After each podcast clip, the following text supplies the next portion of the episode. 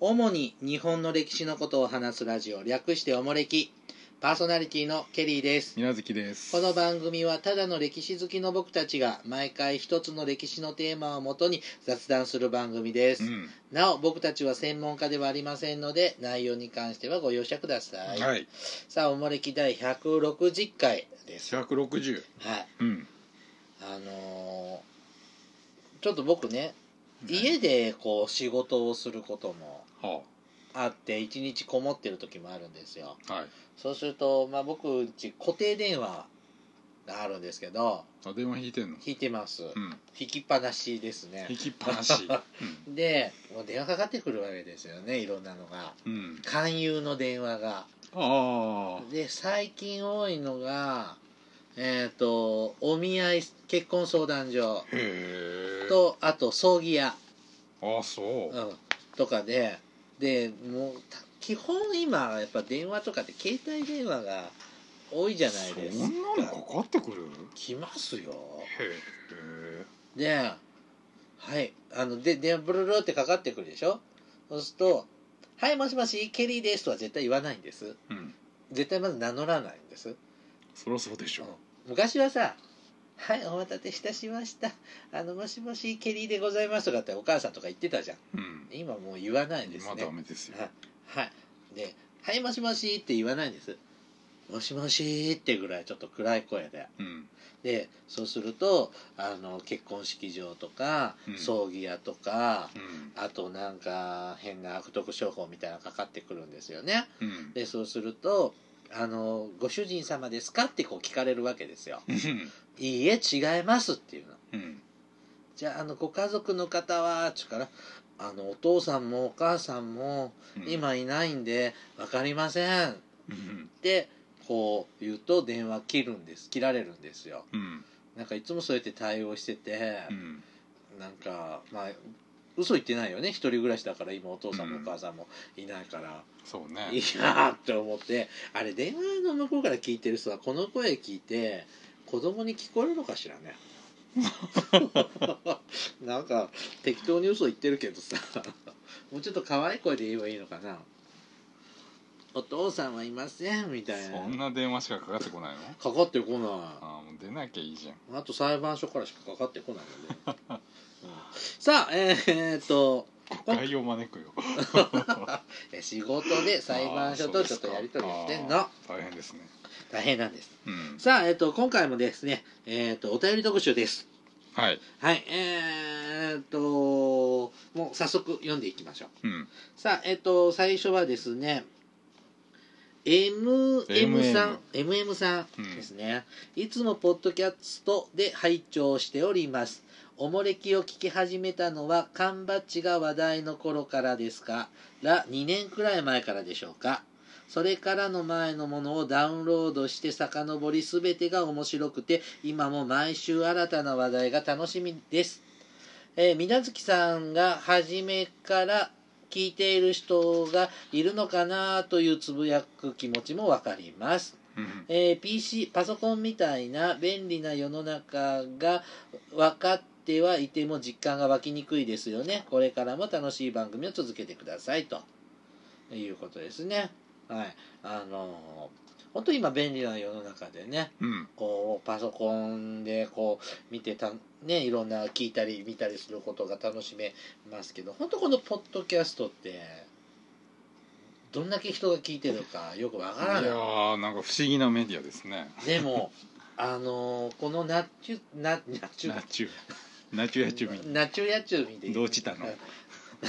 夏にですねあのあポッドキャストの中でねあの TBS ラジオが配信してたあーポッドキャストが全部撤退しやめちゃってたんだもう表示もされなくなったんですよ、ああもうコンテンツ自体をもはいう削除しちゃうわけ全です部消えましたね過去のもおかげでほうおもれきのランキング上がりあまあそうしたかよへえ TBS がこう陣取ってったところが空白で全部つま上にああこう上がってきすますから今総合ランキング大体20位からあーそっか3040位ぐらい総合ですよ総合は確かにねゾゾってしますよ想ね像ってすんのそれ怖いじゃないですかどうします TBS なんか目じゃないでしょえー、そっ ちちょっとおろおろしてえなんかー負けたんでしょ要するに撤退です逃げねたってこと逃げたんですよ、え怒られたどうしたんですか今日は偉い、うんでも本当ねなんかランキングが高く評価していただいてああありがたいですねそうねはういんやっぱこれひランキングが表示出た方が目につく分チェックされやすいですから、出てない人あよあり確かにねそれは出そうてない人は探さないと出ませんけど、うっんていう点では有利なんでねはい視聴率っていうかね具体的な数字が知りたいですでね今回ねこのちょっとそれ考えてておうあの業界のさこう新聞とか業界紙とか広報誌かは配られるじゃないですかあはいこうああいうのの読者率ってどれぐらいだろうっていうのが話をするときにおう大体こう1割ぐらいの無料でこう押し付けて配るやつねおうああいうのって大体1割ぐらいの人が読んでもらえてたら御の字っておういうような話を聞いたことあるんですよ。おうでそうするとまあこれすそどういうこと100枚100枚入れたら10人読んでたら御の字ってそこうとそうそうそあうまあね業界によってもいろいろ整備が違うんでしょうけどあも、そういう話聞いたことあるんですなんかそのおう学校通信みたいなのとかねあの同窓地会域ののうんやつでしょ、うんああいうのででそうするとあのこれ今回ねステッカープレゼントでうんこんだけお便りが来ましたよってこうあるわけじゃんねうん、でえっ、とで聞いてる人じゃないとお便りくれないじゃないですかもちろんだから聞いてる人の中だ全体のああなるほど、だからこれの中聞いてる人の中のこの何割かがお便りくださってるってことはああだからこのお便りくれた人の人数をどれぐらいか倍10倍とか1割だったら10倍ってこととかって見るとあ500人ああとかそんななんものんかななのわかんないでも TBS は500 5000万ダウンロードあるっちゅうんだよああうちだってなんか何万だとかまあ言ってたじゃんあれはあのシーサーブログのうんあの足跡解析みたいなのがうん表示されると今1日2万5000ぐらい、ほらうん、よくわからないわかんいないな、うん、でもでもねその TBS さんがあのトップに鎮座してた時と同じようなとこに並んでた時もあると考えたらうんそれなりにいらっしゃるんじゃないかしらと。うんもういろんな計算をしてポジティブに見たりネガティブに考えたりああいろいろですがでまあもまあまあねネガティブに取る要素はないけどうん、うんまあ我々はねランキングが多くございますから都合よく楽しそくうね考えちゃうんです、うんはいあんまりね天狗になるといけませんので、いね、やならないけどささあ続いてシマウマさんからいただきましシたマウマさんはじめまして山口県萩市出身で現在大阪府在住です100回目を少し超えたあたりからポッドキャストで聞いておりますうん過去放送も YouTube でコンプリートしましたお二人のゆるい感じのトークが心地よく歴史も好きなので毎週楽しみにしています、えー年齢も近いんじゃないかなと思いますおもれきを聞き始めた頃当時も100回記念でステッカープレゼントをされていたのですが自分もまだ聞き始めたばかりだったので遠慮していました今回は自分もリスナー歴1年を超えていますのでステッカーをいただきたく遠慮せずにメールを書かせていただきましたうんよろしくお願いしますこれを機にまたお便りを書ければと思っておりますそれでは今後もゆるーく長く放送が続きますよう自分もケリーさん水無月さんを応援しておりますといただきました、はいありがとうございますえー、となんかねこうステッカーくださいというお便りの中にはシマウマさんみたいに前の時はまだリスナー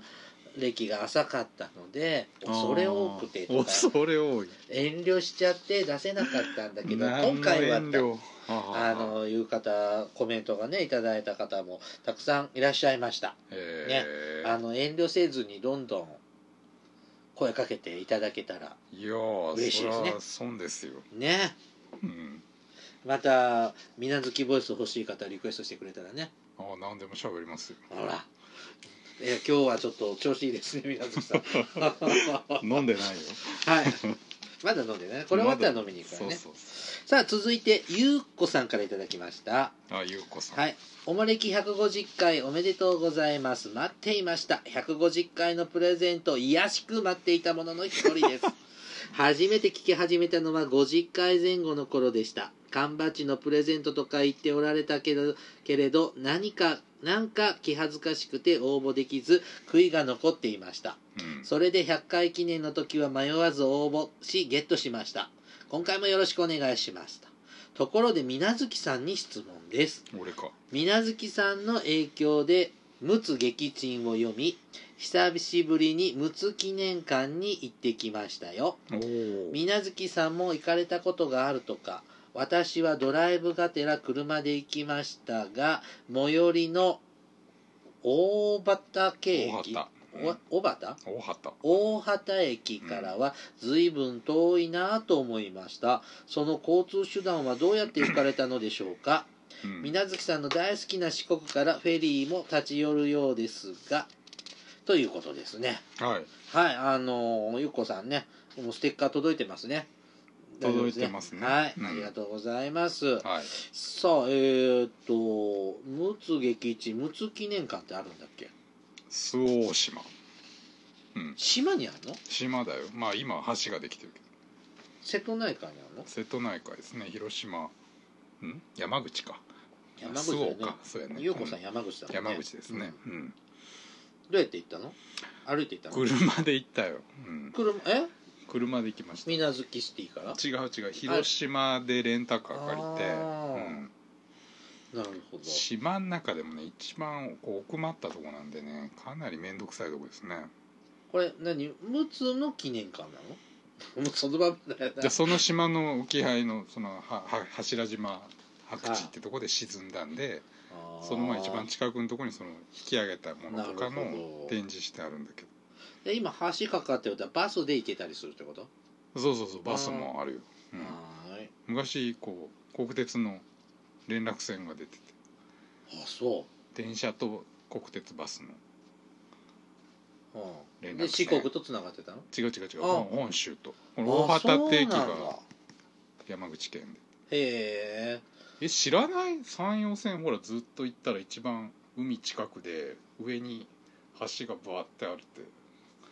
あんま一番だって山陽線ってあんまり海見えないじゃ見えないんであの辺ぐらいですよ一番よく見えるの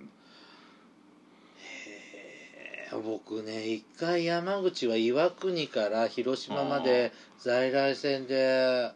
岩国より向こうだよわかる、んうんい通った記憶はあるんだけど通ったことはあるんだけど覚えてない、ああそううん、山口行きたいんだけどなもう行きたいとこだらけですねそうこれね皆さんからこうやってお便りいただいて地名の話題とかあるじゃないですかうんちょっと誘惑されますねそりゃそうですねよ、えうんはいえー、と続いてクジラさんからああクジラさん、はいありがとうございますいつもありがとうございますケリーさん水無月さんこんにちは150回放送おめでとうございます第1回から3年ですか月曜日の運転時にはほぼ毎回聞いているのでもう生活には欠かせない存在となっていますうん、さてちょっと久しぶりのお便りなのですが実はある一冊の歴史に関する本を読み終わってからお便りしようと決めていたので少しご無沙汰になりましたこの本とは明治天皇の夜叉後の武田恒康さん名前なんだったっけな、うん、武田恒康著の「古事記完全講義」です、うん中学時代に天皇の家系図の自由研究をして以来歴天皇の歴史に興味を持っていたのでここ数年で一番ハマりました天皇に対する考え方も変わりましたぜひとも読んでみてくださいといただいておりますちょうど今ね皇位継承のねそうですね生前単位とかねそういうのでマザーになってますからねこう他の皆さんもねちょっと興味持てるような本なのかなうん、でもこう自由研究ですごいですね天皇の系図をなんだろうずっと神武天皇からなーって書いたのかなどこまでね書いたんでしょうねすごいね水月さん自由研究ってなんかしたえー、それはやったでしょ夏休みの宿題とかレポートとかやってないあうん僕あんまり自由研究ってやった記憶なくって自由研究、うん社会科とかなんかないですかレポートとかなあなんか感想文あったよ社会科の感想文あー読書感想文とか、うんあー社会科系のねなんかちょ高校の時へーなんか新書とかこうなんか指定図あ書があーっそてんなのそれ国語じゃないの社会科だったへえ、まあか、まあ、要は感想文ですよね。あうーん。とかしかなくて、自由研究で僕ね、記憶あるの1個しかないんですよ。植物採集やりますよ。あーそんなんもやったね8月31日の9時ぐらいから始めましうんた。んで、隣の家の庭に入って、植木の葉っぱ集めて、家の図鑑で、無益の葉っぱ植木とかの葉っぱ集めてきて、あー1時間ぐらいで、あーなんで植物採集ってこれなんかほらおお産高野ちだゃかんらしてなかったから、伝っ てくるよそうだよ新鮮 なだからそれぐらいしかないですようんでもさ漫画とか見てたらさこの夏休みの時期とか自由研究どうするわやってないとかさで出来すぎくんとかはすごく完璧にやっててあー劣等感に陥るようなエピソードってどの漫画にもあるじゃないですか、はいああいうのないんですよねそそれは違うの植物採集は違うのだからあれ自由研究っていうか出さなきゃいけないからいやそあれいやそれが自由研究でしょだから研究してないじゃん自由研いやそういうもんじゃんうんだからなんかすごいなん工か作とかはしししてないえポポスターは書いたよーえー運動会のポスター何でもいいから作ってこいみたいなのなかった工作なかった自由工な作かっ本た当にどこの学校行ってたのえーどいなか小学校ど田舎小学校でも夏休みの友はあったよ、あああの問題集みたいなでしょう、うんん、それはああったれよって今でもあんのかなあるんじゃないあれ何夏休みの友って あれ全部ないやらされましたもちろん嘘なんか僕たち終業式の日に夏休みの友渡されて、うんこのページはやりなさい絶対やりなさいほこのページはまだ授業も進んでないからへーやらなくていいですこれはやりたかったらやんなさいって丸バツバル丸バツ三角って振らされうてあそんなことすんのやってそれより先生が作ったプリントの課題の方が多かったよねああそれもあるんや、で図書館で可愛がってくれたお,、ね、お姉ちゃんとかねうん、 「あれケリーちゃん何やってんの宿題やってんの?」って時にあの9割手伝ってもらって算数の計 算、うん、その頃からケリーさんプレイボーイだったんですねあえっところでこの「古事記完全講義」というのは読んだことある水無あい月さやんないですね今なんか結構新聞とかに出てますねあそうなんだ、うんホットな一冊なんですねまあまあそうですねうーん読みやすいのかなうんみたいですよえ分厚い系いやいやいやいやそんな新書かなあ本当ですか、はい宇宙まだあのネタにしようと買った本が今あ山積みになってきてねああそうどうしようと思いますでも「古事記」とかもね日本神話もやってみたいんだけどなはいまたちょっとケリーさんもチェックしてみますうんありがとうございます。さて続いて、えっ、と、ひかりさんからいただきました。光さんはい。かわいいケリーさん。うんかわいいケリーさん。うんナイスボイスのみなずきさん。こんにちは。二度目まして。はい3周年のお祝いメールを読んでいただきまして、本当にありがとうございました。はいえーこの度の、えーステッカー再登場大感激です。うん144回マンハッタン計画の回を聞いておもれきってすごいなぁと改めて思いました今まで知らなかったあれこれがいっぱい詰まった素晴らしい回でした8月15日にはまた絶対聞きますねも聞いてくれたかな、うんえー私が小学生の頃だったと思いますが新聞市場でこれからの日本はクリーンで安い原子エネルギーが必要になりますどう思いますかこのままではエネルギーが不足して日本は発展できませんと原子力発電所について一般市民に問いかける形で意見を求めていました子供ながらにキュリー夫人の伝記を読んで放射能の恐ろしさを知っていたので怖いことするなあ人類はまだまだ放射能放射能のコントロールは不可能なのにと小さい胸を痛めたものですうんところがですあれから50年先日ある微生物の中に放射能を退治する機能を発見したらしいと知りました私の誤解かもしれませんがうんねまるで H.G. ウェルズのう大宇宙大戦争そのものの結末ですよ人類は微生物によって救われるなんと素晴らしい私は心の底からほっとしました今年は今までになく暑い夏になるはずでしたがこちらでは未だ朝の散歩に長袖のパーカーは欠かせませんえ大正を過ぎ立秋を待つばかりの昨今ですがこのままでは猛暑、えーこのままでは猛暑を変じて冷夏ですえへ冷房もなくジンベエとアイス飲んで夏を乗り切ると聞いていますがケリーさん体調は大丈夫ですか水無月さん音痴の夏の暑さは有名ですが今年はいかがですかメールを読んでいただいた興奮で長い乱文失礼いたしましたこれからもお二人のご活躍をお祈りしておりますとえうんえー、光さんはおいくつなのかちょっとわかりわからないですがまあ昔はねこう原子力未来のそうですエねネルギーとか、まあ最近まで言ってました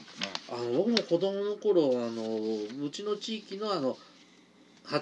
え電力会社の CM がうんでよくやっぱ CM やっててさうんあの頼りになります原子力ってうん言ってたよならんだから使い方と制御のねまあ難しいね昔はね石油もなくなるなくなるって言ってましたけどね最近トンと言わなくなったねもうそうだよね子供の頃20年後そうそうそう35年後にはって言ってたもんもうあねと10年後にはなくなるとか言ってたけどわからないもんだねなんかそのあれも石油もなんか発掘技術技術が進歩してそう昔だったら取れなかったのがうんってそのうそうそうもあるみたいだしねうんまあ本当にもう今後事故のないようにだけねお願いしたいですねうんさあ今年の夏は7月までは随分私たちの町は私の町は涼しかったんですけど8月に入ってからどっと暑くああなりまなんかねそうやね結構7月前半涼しかったでしすたね寒いぐらい涼しかそっうたそうですそうこそのうずまんーっまとこのまま秋になっちゃえばって思ってました がダメでしたねそれはそれでまあはいお役所さんは大変でしょうけど8月はまあくっそ暑いですねまあ暑いねでもねあの今年でも夜は寝苦しかった夜ってあんまりなくってあそう1日2日あったけおどう今扇風機タイマーで寝てるだけ回して寝るだけうんほぼ朝までぐっすりですねへえいやー死ぬな本当だんだん年取ってきて暑さ感じなくなってきて 熱中症で死んじゃうタイプかもしれない朝そのまま胃から見てるかもしれないですねいやーさすがに夜きつい日は結構あるなやっぱこれケリーシティと水無月シティの違うのかな土地柄違うんじゃないうんうん夜の暑さちょっと耐えられないんでねまあ、昼は仕方ないもんうね、ん夜はね夜だけでも涼しくなってほ しいねうんうんねあのなんとか今年の夏も生き延びれた感じですよ誰もなしではい まあ、あんまりちょっと超暑い時はねスーパーマーケットでサボってますのでなるほもうだって昼喫茶店3つぐらいはしごしますから ねどはいさあ続いてえーっと KE さん KE さんいいかはいだよねはいはい、毎回楽しみに最初から聞かさ聞かせていただいています缶バッジの頃からいつも気になっては逃してしいましたが、えー今回は思い切って応募させていただきましたと、うんえー以前水無月さんがくれるとい言っているんだからもらっとけばと言われたので背中を押されましたまた真田丸を取り上げていただけまた真田丸をと取り上げていただけたら嬉しいです今後とも楽しみにしていますのでどうぞよろしくお願いいたしますといただきました、水無月さんの声がこのお便りよかったになっねたんですうねん真田丸ねあのー今9月中頃になってますのでああもうどこ関ヶ原の合戦終わったのかな、うんってとこかなまああのー秀吉いい役でしたねあ帯名田さんうんうんあのーちょっとね老けるのがひどかったね最後 急に老け込んだでしょあで秀吉ってあれ60前ぐらいで亡くなってるんですよねーあそんなんだっけまだ若あらかんぐらいだったはずですよね死んだのうんちょっと認知とか老けるのとかどうなんだあそこまで置いてくもんかなって思いました、うんうん、まあもう一回ぐらいちょっとやっとかなきゃいけないですね今年はあ真田丸サねラダ丸ああまあそうやねこれからもう一回そのね大阪の寺院の大阪の駅がありますね山がありますから、まあその辺で佳境ですからねうんさあ続いてヨロさんからいただきましたよろさんはい、ケリーさん、みなずきさん、こんにちは。いつも楽しく聞いております。最近過去配信分をすべて聞き終わり、ようやく最新回に追いつきました。毎日数時間ずつ聞いていたので、追いついてしまった今はすっかりケリーみなずきロスに陥っています。大人になって歴史を好きになったので、子供の頃に勉強していなかったことを後悔しています。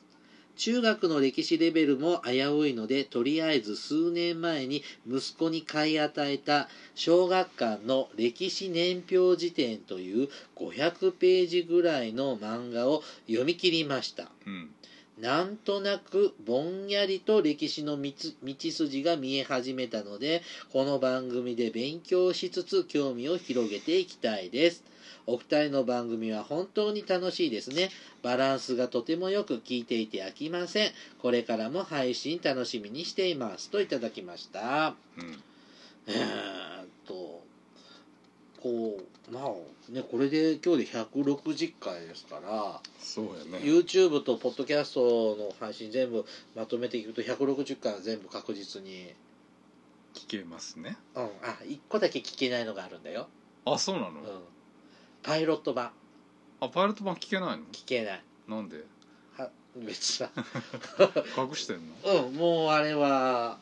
第 YouTube 第1回からしか出してなあくあてそうなんだ、あうん、でもうポッドキャスト0回はもう聞けないのであそうですか、あれだけ幻かな、まあいいでしょうあれはあーね、カチンコチンカチンのね水無月さんですがはいあのーまあまあ毎日数時間僕たちの会話を 気恥ずかしいな、ね、病気になりますよ本あ当にのほどほどに、うんあのおもれきは1日1回一回俺系1時間しか聞いちゃダメよっダメて、うん、だとおかしくなっちゃうからねうんこの小学館の歴史年表辞典ってこれ何あの漫画シリーズのやつあのれのなんか分厚いやつかな別表年表版みたいなののがあかるなうんでお父様はヨロさんは息子には読めと言って自分は歴史に疎いんだからあんまり子供の前で言っちゃいかんね読み切ったっていう読んだ頑張って今勉強したんだうねんそうそううんいいじゃないですかねなんか共に学ぶうんああいいねうんまたなんか寺社仏閣巡りとか城巡りとか子供さんと子供がねそうやって興味持ってくれれいいですねばうんはい、ありがとうございます。さあ、続いてですね、パクパクチーさんから。パクパクチーね、この間初めてパクチー食べましたよ。ええ本当に。ちょっともうんなんでなんか中華料理でもピロって乗ってるやあそんなの食べないもんんでえだだってあのほらプリンとかとかケーキに乗ってる葉っぱとかもあれ食べないでしょえミントの葉っぱとか、うん食べないなんで えあの草じゃん草って言ったらあんたナッパだって草じゃんいやそうだけどなんかあれって飾りじゃないの食べれるの飾りだけどミントなんかふあれじゃんふわってすえるー、し、砂糖あ甘みなくなっちゃうなん僕もう口の中でドローンってこうあんいやまいやあと砂糖砂いや糖砂い糖や砂糖いやっていうようなアメリカ行けようんアイスクリームとか頬張るのねだから食べないだからパクチーもこれなんかでがっつりパクチー送ったってこ違う違うちっちゃいのと初めて食べた、ねうわーってなんか口の中で変な臭みっつうの、ああうん、広がってまあ好き嫌い分かれるっていうけどねまあご自由にって言うんだったら食べないなあーうん好きな人はもうあれのサラダみたいっにしてて食うって言いいうますけどねうん僕そんなにまあねあれはもうパセリとかそのケーキのその葉っぱとかと一緒の扱いですねあそううん、うん、はいそえパクパクチーさんはパクチー好きなのかなパクパクパクチーを食うんでしょはい、ケリーさん、水無月さん、はじめまして、配信150回おおめでとうございます。昨年の11月 ,11 月から聞き始め、過去配信分も網羅しました。うん100回記念のシールの時は新参者なので応募を遠慮しましたが今回シール増刷されたのことで思い切って応募しましたどうぞよろしくしまよろしくお願いしますうんさて私の旧姓は全国でも珍しい名字でネットで調べたら生まれ故郷の宮崎を中心に数百名ほどしかいなかったようですっていう名字の方だったんだってえーパクチーさんって変わった名字だよねパクなんかパクさん パクさんパクパクチーさんパクパクチーさんやっぱこういうね珍しいのはああ聞かないと分かんないねちょっと本当今分かんないあそうかこっちにはあの旧住所いやでも旧姓だからうんあわかんない、あそうかうん、そうだね今の名字は違うんでしょねそうかお名前とか分かるんだけどあああステこッカこーでしょこっちには、ううんんあのステッカーの住所全部でももう抜いてあるんでうん分かんないけど、はい旧姓だからわかんないねやっぱこういう方もいらっしゃるのねこの間もなんか変わった名字の人いましたよ忘れたんだけどう何も盛り上がらないね失礼しました んなんか NHK かなんかのアナウンサーで鹿児島の人ですごい名前の人いたよね本もともとなんか琉球王国時代に明から来た人の末裔とかいう当なんつったかなへえ僕ねそれだったらね久喜水軍のなんかゆうん、かりのある人で水軍塾が海賊だった頃あーあもうなんかそんなっぽいお宝守ってる役職っぽいような名前のーお人宝守ってるうん役職っぽい、うん何それそんな名前だった久喜さんじゃなくてへ久喜じゃないのうんえ、へえって変わった名字ねって聞いたらなんか久喜水軍にルーツがあるってどんな名字覚えてないちょ,、ねちょっと家に帰って飯見ないと分かんないけどうんあああのあの辺ならなんかいそうねまあそういう方もいらっしゃいますあこさの人この人この人あ川南ってこんな字の何この字川って山水にあの分かる1分2分、そうそうそうこれでこれでえこれで川南町のうん民あ違うこれに太お日様太陽の陽で陽でそうそう文陽って書いてへ川南っていうんだったえ NHK アナウンサー NHK だったかななんか女子アナわへえ変換したら出てくるのそれかんないはいいろんなまたねお便りお願いしますうんさあ続いて、えっと本名なので NK さん NK はいうんケリーさん、みなずきさん、こんにちは。ケリーさんの声が、ハコちゃんの声に聞こえてしまい、ハコちゃんに似ているのかなと勝手に想像しながら、ポッドキャストで聞いています。そして、みなずきさんの日本史の増詞の深さにはいつも感心しきりです。と、うんいただきました。ハコちゃんって誰知らん山崎ハコのこと山崎箱って誰歌手で山崎ハコっている知らね誰なんだろうねハコちゃんはハコちゃんハコちゃんえ箱ちゃんなんかのあれなのわからないです箱ちゃんあこの人、えーあ出てくんのわかんない箱ちゃんで一発で出たけど岩下岩下久文は日本の作家伝統文化評論家国学院大学客員教授熊本市菊池市生まあ熊本県菊池市生まれ1961年生まれだからテレビ出てる人なのかななんかねどうなんでしょうごめんなさいハコちゃんがわからないご存命ですしまだあテレビとかたくさんあ出てるるんだあえ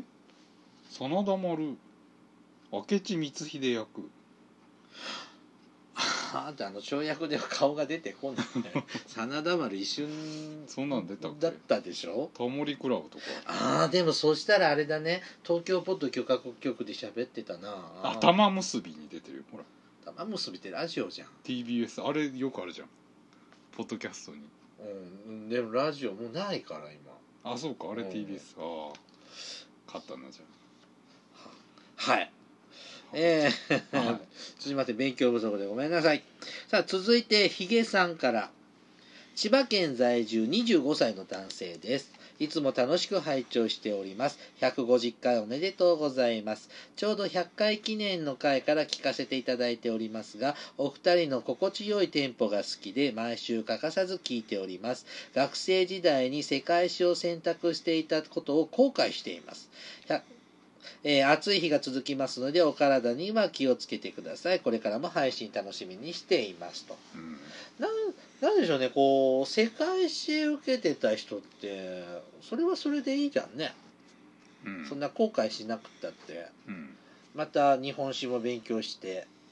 で世界史知ってるから見えてくる日本史もあるもんねまあそれはもちろんあるでしょうねねうんどっちもあのせっかく学んだことですから生かしてまたなんかおもれきのネタになりそうなネタがあったら回し情報くださいはいはい。さあ、続いて、おかまりさんからいただきました。ケリーさん、みなずきさん、こんにちは。150回おめでとうございます。150回を聞いた後に、半分の75回を YouTube で聞きました。うん75回ってなんだろうね。半分のでしょ残りってことでしょああ、そういうことか。うん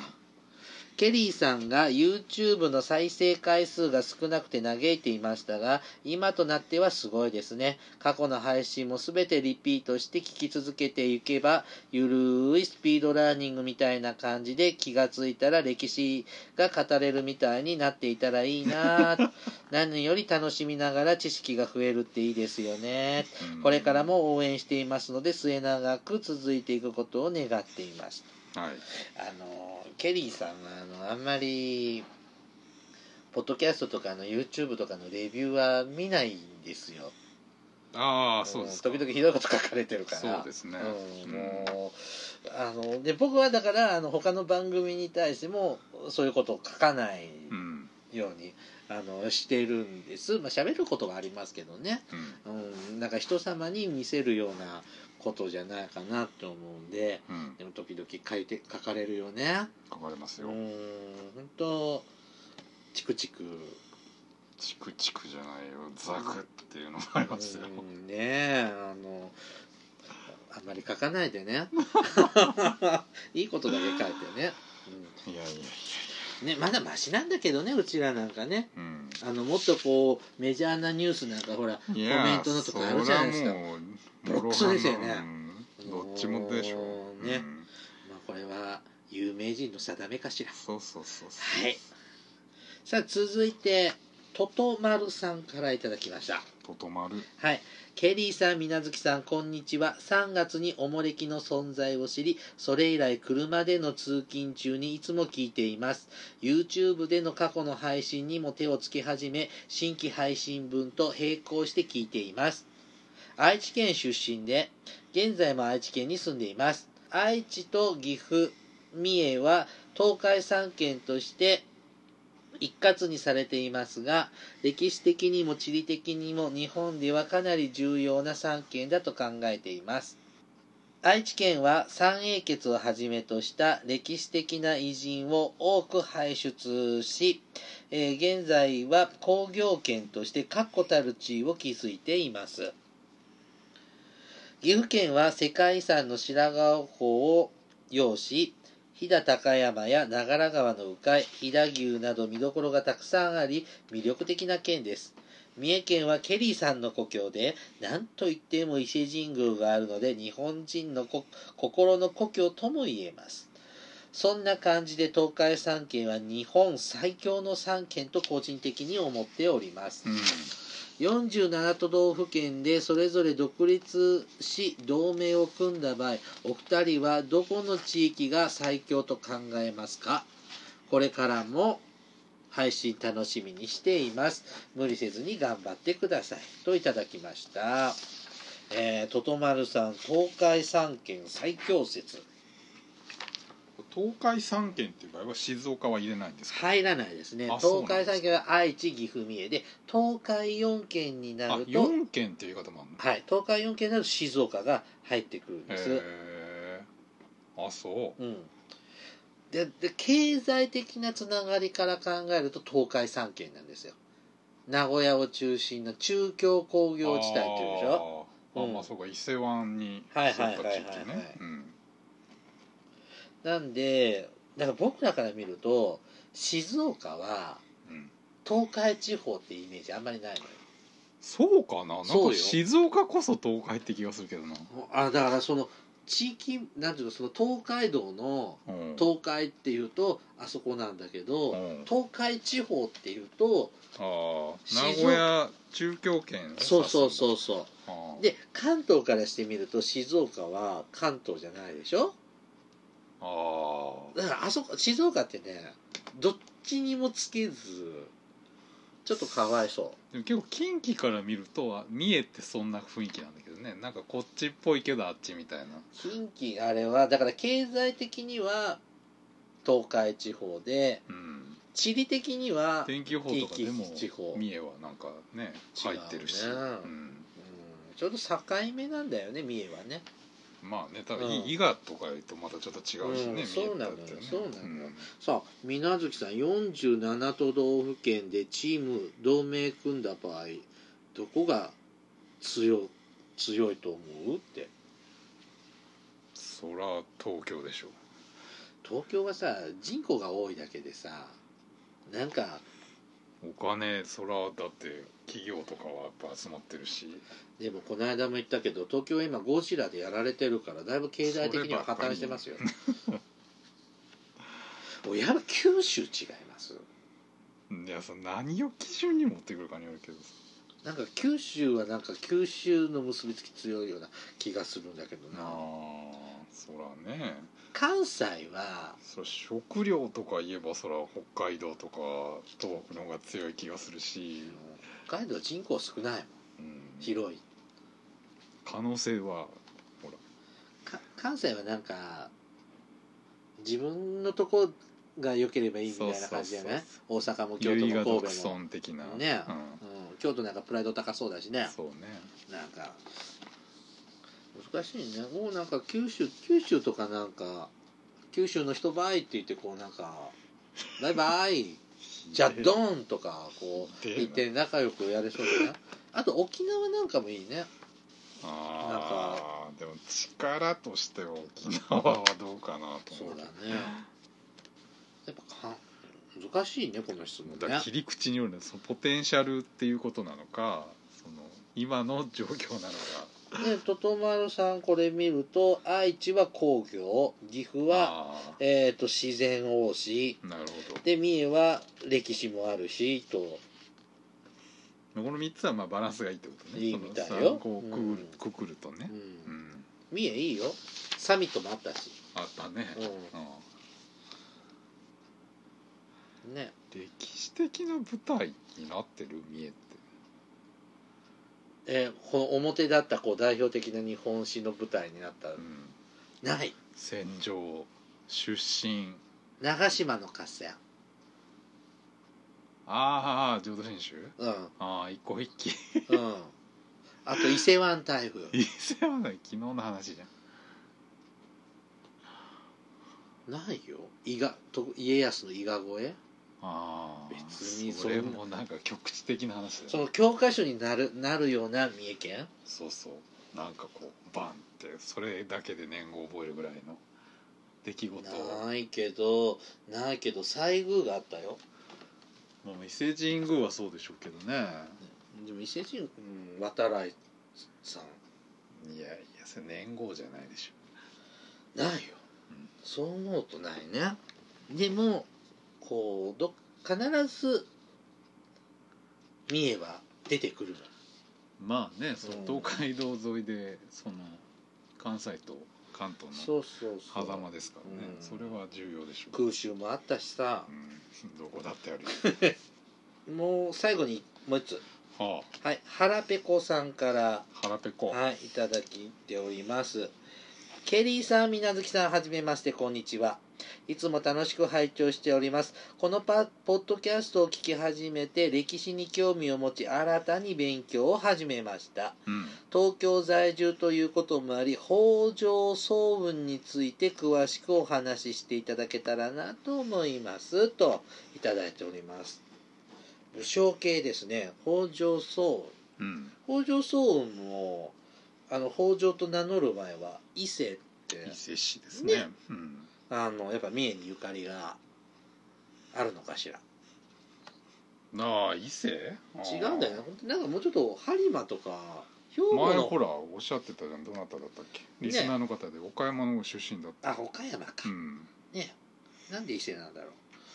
伊勢市はね室町幕府の結構名門のうちだし伊勢って名字の人いん伊の勢家、うん、へーえ室町の名門なの室町幕府のなんだっけな赤松じゃないいやいやそんな系統のなんなんかなんかの別当だか羊かなんかやってのるあそうなん絵で柄すかでうん寒冷家ぐらいしかわかんないけどは関連はまあね三関連知識は有名ですけどーい